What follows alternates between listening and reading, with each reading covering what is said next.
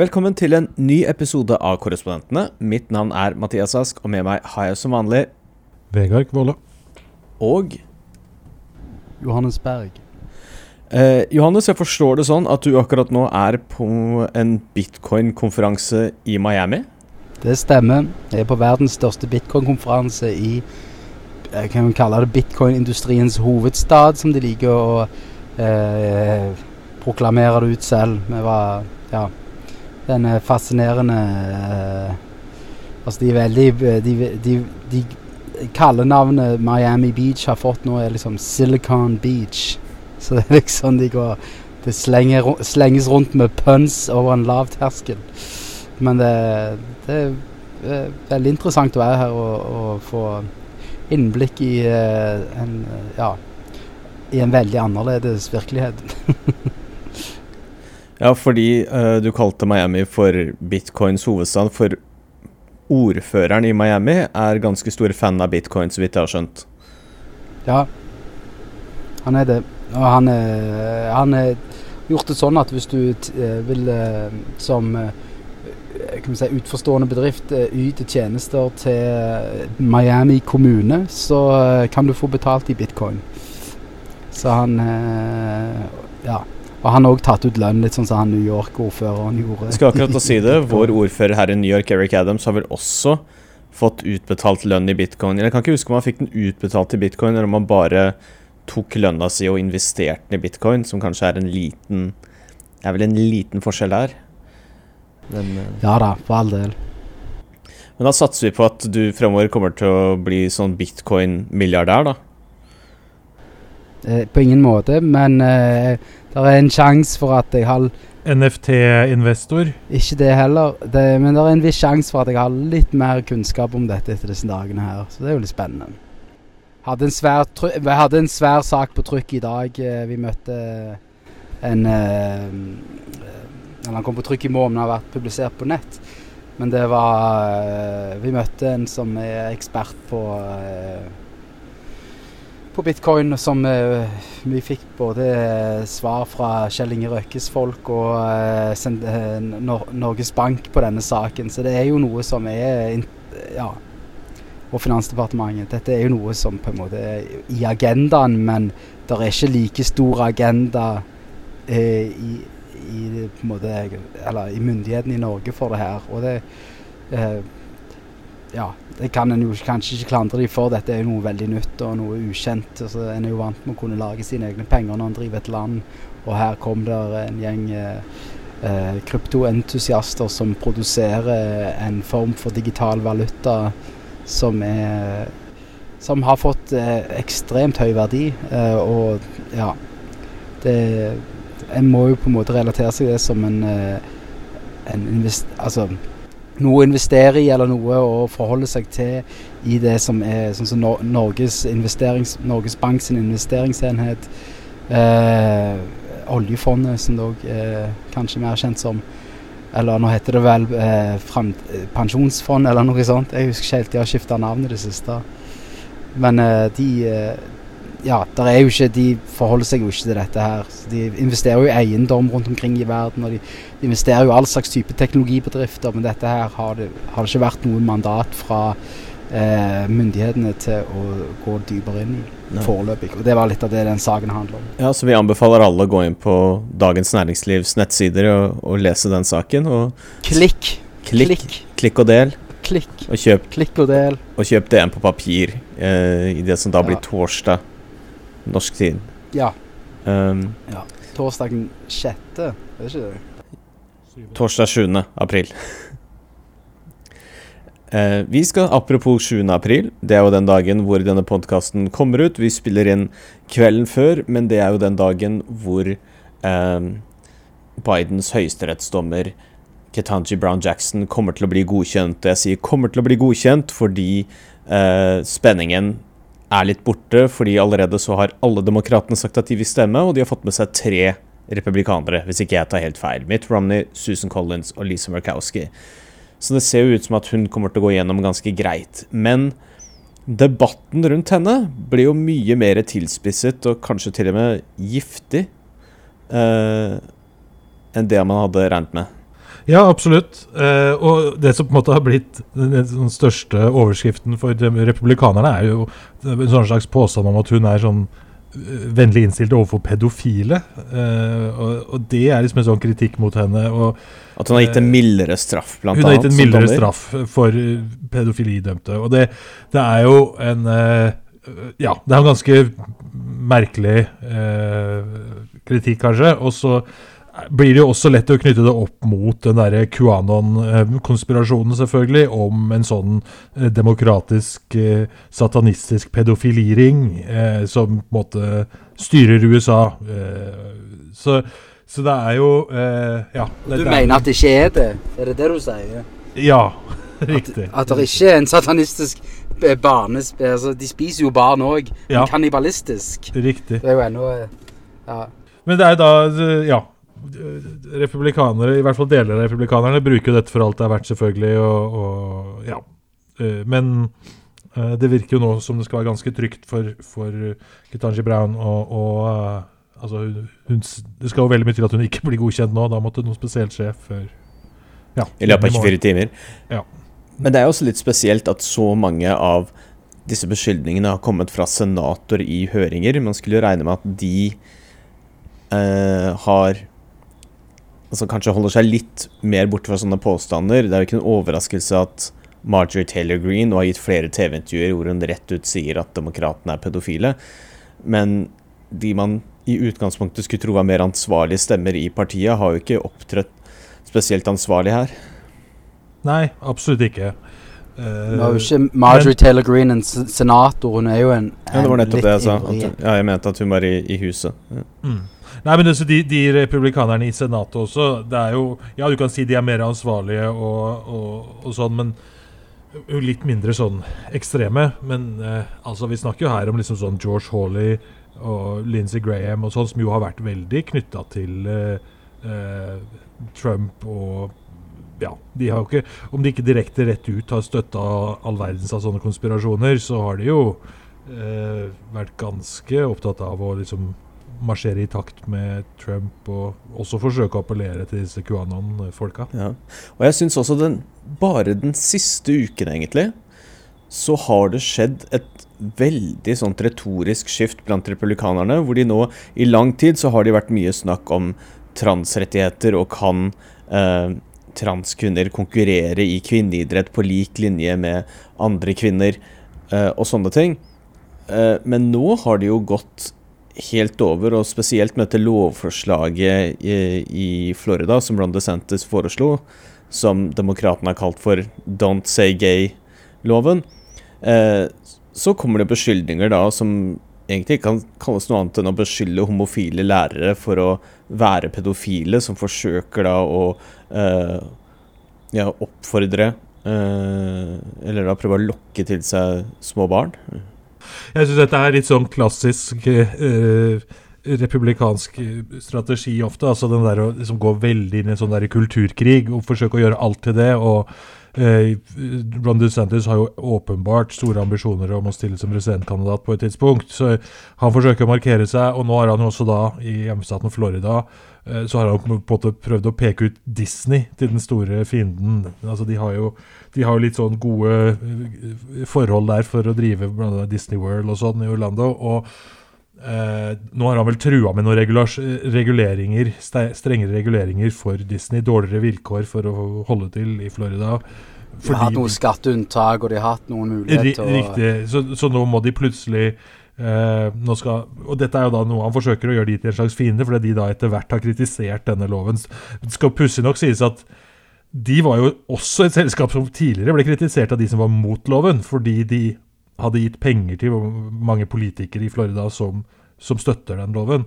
Så Disney er jo liksom sånn litt sånn eh, eh, fienden for både de som støtter loven og de som er imot den. De har havna i en litt sånn håpløs posisjon.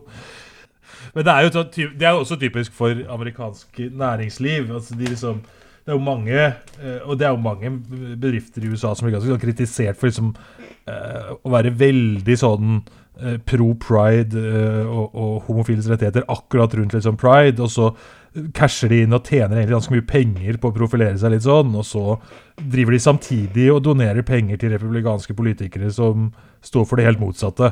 Eh, det er jo mye sånn Systematisk amerikansk næringsliv som er ganske sånn kynisk, bare Ja. for å Altså enten for å tjene penger på, eh, på det, eller for å unngå skatter eh, på den andre siden osv. Så, videre. så de balanserer jo litt sånn, og så skal de samtidig prøve å late som de er, er sånn veldig moralsk høyverdig, når de kanskje egentlig har Det er ganske andre sånn økonomiske motiver som ligger bak. Uh, men ja. Men det er også en side ved det, selvfølgelig. Og det er også, uh, og dette var jo også noe som virket ganske utenkelig bare for en kort stund siden, men nå har jo uh, en del republikanske politikere begynt å snakke om hvilke høyesterettsdommer de mener var helt feil, og selvfølgelig er alltid sånn Roe versus Wade er jo en klassiker som alltid er på den listen. Det er um, den høyesterettsdommen som ga amerikanere rett til selvbestemt abort, men nå har de også begynt å snakke om Obergefell, som er høyesterettsdommen som ga uh, Som gjorde at likekjønnet ekteskap ble lovlig uh, i 2015. Og eh, det er jo litt spesielt hvis eh, republikanerne nå eh, sikter seg inn på den også, ikke bare fordi eh, flertallet i Høyesterett er 6-3 konservativt, selv hvis Jackson blir godkjent, men også fordi man ser jo at eh, meningsmålingene viser at amerikanere flest er veldig komfortable med, med likekjønnet ekteskap, men kanskje i den innerste kretsen av det republikanske partiet så er det ikke sånn. Ja, nei, det er jo Det er jo interessant, fordi, for det har jo føltes som om akkurat sånn den biten av eh, sånn republikansk motstand mot uh, likekjønna ekteskap og sånn, føltes jo veldig som det forsvant ganske raskt med den høyesterettsdommen i 2015. Og uh, det har på en måte blitt veldig akseptert i USA uh, Mhm. etter det. det ikke, men det, det virker jo da som det begynner å liksom røre på seg en litt sånn eh, voksende intern motstand. Og det er jo Det er vel mer sånn internt i det republikanske partiet nå, så må man være ganske eh, Gå ganske langt for å på en måte ha noen sjanse til å vinne primærvalg. Det er eh, Ja, det er et parti som har blitt eh, ganske mye drøyere de siste åra også. Eh, så ja. Og da er det typisk sånne kulturkriger. altså Abort har jo vært den store saken som både har vedvart hele veien. Men eh, eh, nå er det altså homofiles rettigheter og transrettigheter har jo foregått i noen år allerede. Eh, så ja. Det virker jo som at en del republikanere tenker at med et sånn 6-3 flertall i Høyesterett, så er mulighetene bare endeløse. Altså, det er jo bare å sende alle mulige sånne republikanske hjertesaker til Høyesterett og håpe at de får viljen sin. Ja, nei, de, de forsøker Det er åpenbart eh, at det er det som ligger i, i mye, bak mye her, ja. Men sagaen om uh, Jimmy Ginny uh, Thomas, den har jo ikke helt avslutta ennå. Det er jo ennå Jeg vet ikke om det er, det er et lite håp at han kan veltes av sin posisjon, eller at han, i alle fall at han må si For han var jo den eneste som vi nevnte i forrige podkast, stemte imot Ja, å få innsyn i dokumentene som vedrørte 6. januar for 6. januar-kommisjonen. Så det er jo eh, Hva skal vi si Der, der er jo helt klart noen litt sånne eh, Ubalanserte forhold i Høyesterett akkurat nå, for å si det på en diplomatisk måte. Eh, de, de, har, de har noen utfordringer å ja, måtte forholde seg til. Og hun, når du leser inn i de meldingene som var inne på forrige gang, så er det jo eh, ganske opprørende i det hele tatt. å se hvordan han har stemt og ja. Eh, Jeg skal innrømme at jeg er ikke helt 100% sikker på reglene for å stille en høyesterettsdommer for riksrett, men hvis de i det hele tatt minner noe om reglene for å stille en eh, president for riksrett, så ser jo ikke mulighetene svært lyse ut for demokratene, da. Um, da snakker man jo om eh, to tredjedels flertall og sånne ting, da, og det er jo det er umulig å se for seg at 17 republikanere skal stemme for å eh, For, Fjerne- Nei, det skjer jo ikke. Det skjer jo ikke men, Det må uansett uh, belyses på en måte. Det er jo ganske grovt, det som har skjedd der, for å si det mildt. Mm. Og så, er det, og så tror jeg noe av dette her, når det gjelder hvordan republikanerne opptrer, og Randi Sanson også, så er det jo også en sånn voksende selvtillit, tror jeg, om at de liksom har en eh, De ligger godt an, de tror de kommer til å gjøre det bra i mellomvalget til høsten. De prøver å pushe enda litt lenger, og de har selvtillit i forhold til dette dommerflertallet i Høyesterett. De, de, de, føler nok at de har litt medvind, og at de på en måte skal kunne ja, pushe enda lengre, da. Gå enda litt lengre i en del saker. Eh, det tror jeg også dette her reflekterer. Så får vi jo se da om de eh, Jeg tror nok det skal mye til for at republikanerne sløser bort det mellomvalget her, men det, jeg tror det er mulig at eh, de vinner mer på tross av den kulturkrigen de, de prøver å, uh, å, dra i gang nå, i stedet for av den, og at det kanskje kan gjøre at de, de stiller med noen dårlige valgargumenter i 2024. Uh. Eh. Ja, det er godt mulig, det. Det er i hvert fall en dette er jo saker som Hvis du ser på sånn meningsmåling i befolkningen generelt, så har det jo ikke vært noe veldig Altså dette her er nok vinnersaker bare for de aller mest sånn hardcore uh, tilhengerne. Uh, det er jo sånn for å fyre opp basen mer enn noe annet. Den gjengse amerikaneren tenker jo ikke at uh, naboen er pedofil. Det må jo sies. Dette her er jo noe som er i det ytterste, ytterste høyre Uh, og som, dette er folk som jeg har Altså Marjorie Taylor Green hun snakket jo på America First Conference som var nede i Florida på likt med CPAC. CPAC var jo ille nok, men uh, America First det, det, er jo uttalt uh, det er jo høyreekstreme. Det er jo høyreekstreme. Er høyreekstreme ganger to, liksom. Det, ja, ja. Dette er folk som er og der var, hun hadde null Hun og Sheriff Joe var der. Altså dette, Jeg må jo på en måte òg opplyse om at dette er jo ikke republikanere generelt, men de andre republikanerne som er litt mer balanserte, de frasier ikke heller, de heller. De går ikke ut der og sier 'må dere tie', dette her går ikke an. Dette er useriøst gnåling, som de burde ha gjort. Og det, det, det er jo veldig kritikkverdig. jeg tror hvis jeg hadde vært uh, Mitch McConnell som akkurat nå virker som han har bare lyst til å snakke så lite som mulig om politikk, og bare ri i land dette mellomvalget på bakgrunn av at inflasjonen er høy, og at det er høye bensinpriser og litt sånn uro i USA, og Biden har ikke fått helt has på covid. Det å se at uh, Ron DeSantis og, og, resten av disse politikerne prøver å dra i gang en sånn kulturkamp, for ikke å snakke om han uh, Rick Scott som plutselig vil ha skatteøkninger for uh, noen av de fattigste amerikanerne, mm. da tror jeg Mitch McConnell blir ganske frustrert, altså. Absolutt. Absolutt. Og så syns jeg det er interessant også denne uka her, hvor eh, Sarah Palin varsla at hun ønsker å stille som eh, kongressrepresentant for eh, Alaska. Eh, og fikk støtte fra Donald Trump etterpå. Men hun eh, Det er jo også litt interessant å tenke på. altså For 12 år siden, 13 år siden, da hun stilte som president, visepresidentkandidat, så var jo hun en ganske sånn drøy skikkelse. Og nå er hun liksom mer sånn Føles det i hvert fall nesten som litt mer av de moderate i partiet. Så det har liksom dreid det er, er, det ikke mer enn 13 år siden? Og I 2008, 2008. så du kan ja, regne på det. 14, ja. Så det blir 14, 14 år til 14 år til høsten, da. Ja. ja. Jeg vil bare presisere for våre lyttere at det er 14 år siden Sarah Palin vi skal ikke slentre rundt med tallene her. Vi må hoppe inn i feil presidentvalg. Og det er ingenting som stemmer lenger. For det er, det er liten, det vi kaller på amerikansk en throwback. Nå var jo Obama i Det hvite hus i går ja. og eh, henvendte seg til president Biden som visepresident Biden, og alle syntes det var veldig morsomt. Mm. Så det er, er, mye som er litt sånn eh, i i en slags déjà vu-følelse for mange her i Amerika akkurat disse dagene her.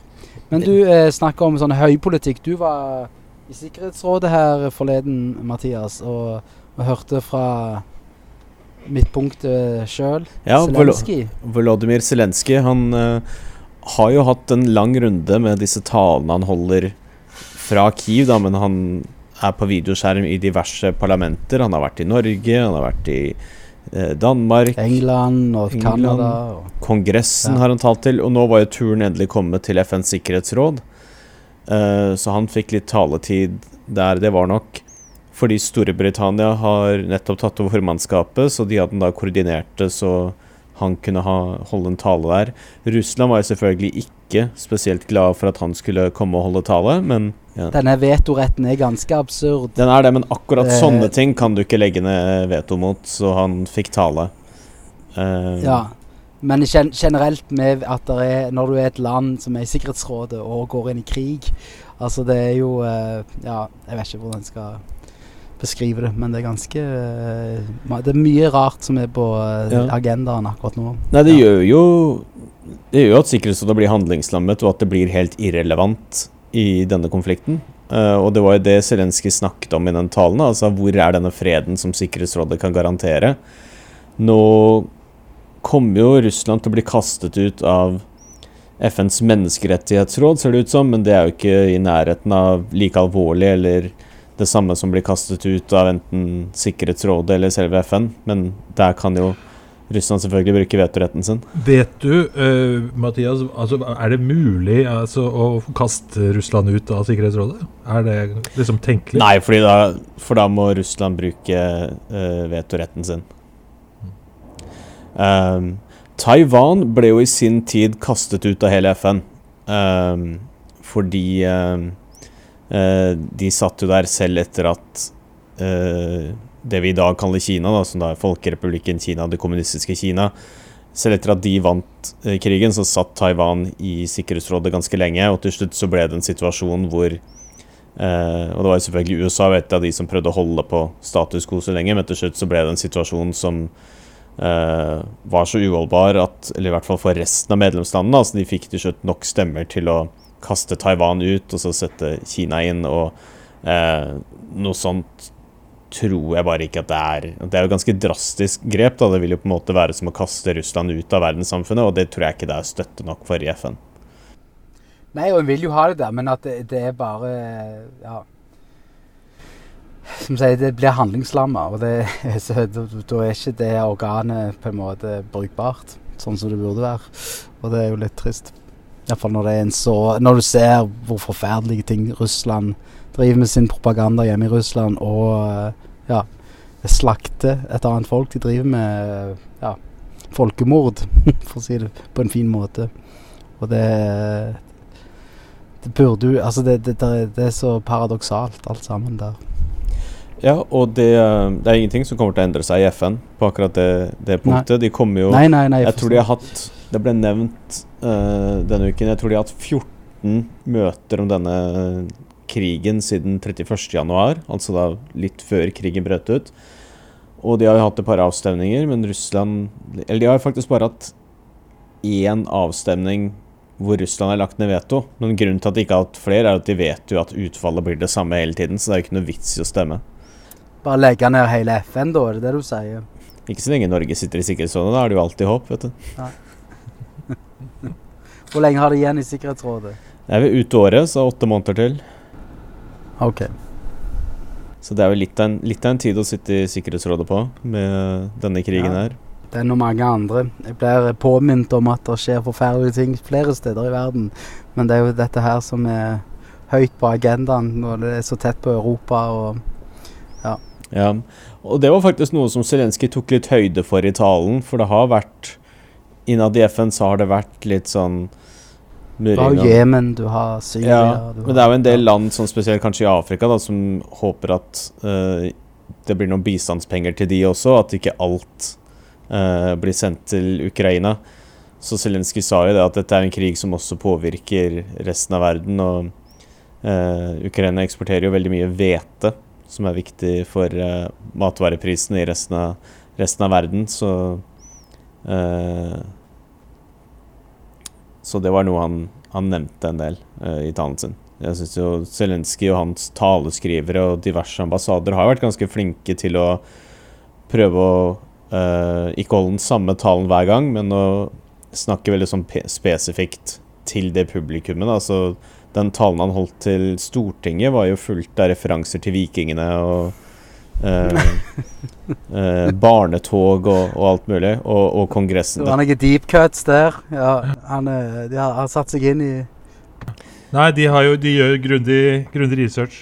Så jeg så jo også en tale han holdt til uh, Dekka jo litt eh, Grammys nå på søndag. Stemmer det. Også, der var også Zelenskyj på scenen. eh, og snakket, Da var det selvfølgelig om musikk og om musikere og Jeg så ikke Grammy-opptrinnet, men føltes det riktig eller sånn, å ha han der, eller var det et litt merkelig innslag midt i en eh, prisutdeling? Det er, jo, det er, jo, veldig uvanlig, men så er det også en veldig uvanlig situasjon. Jeg, altså jeg tror mange der syntes det var fint. og det var jo liksom, Først så var det han som holdt en tale, og så var det John Legend og to ukrainske Det var en dikter og en musiker eller noe sånt som holdt uh, som opptrådte. Så det, de prøvde jo som å sy det sammen litt sånn. Uh, han fikk jo ikke opptre på Oscar uh, helga før, hvor var flere som tok til orde for at han burde det. Uh, ja, hva skal man si? Det er jo en Ja, det gjør jo inntrykk hver gang man hører på han. Jeg er, han er en veldig god Så disse talene her er jo veldig sånn gode de retoriske, og de har jo en effekt, tror jeg. De får jo mye skaper jo ekstra mye oppmerksomhet og press altså rundt situasjonen, og press på liksom, å gjøre noe med situasjonen. Så jeg tror det er veldig Sett fra hans ståsted tror jeg de har mye effekt, uh, egentlig. Ja, det tror jeg definitivt. Uh, og uh, vi kommer til å følge med videre, vi. Uansett hvilken prisutdeling Zelenskyj dukker opp på neste gang. Men jeg tenker i hvert fall vi kan sette strek for uh, denne episoden for denne gang. Uh, tusen takk til alle dere som hørte på. Uh, jeg heter Mathias Ask, og med meg var Vegard Kvåle og Johannes Berg. Denne podkasten er støttet av Fritt Ord, og vi snakkes igjen neste uke.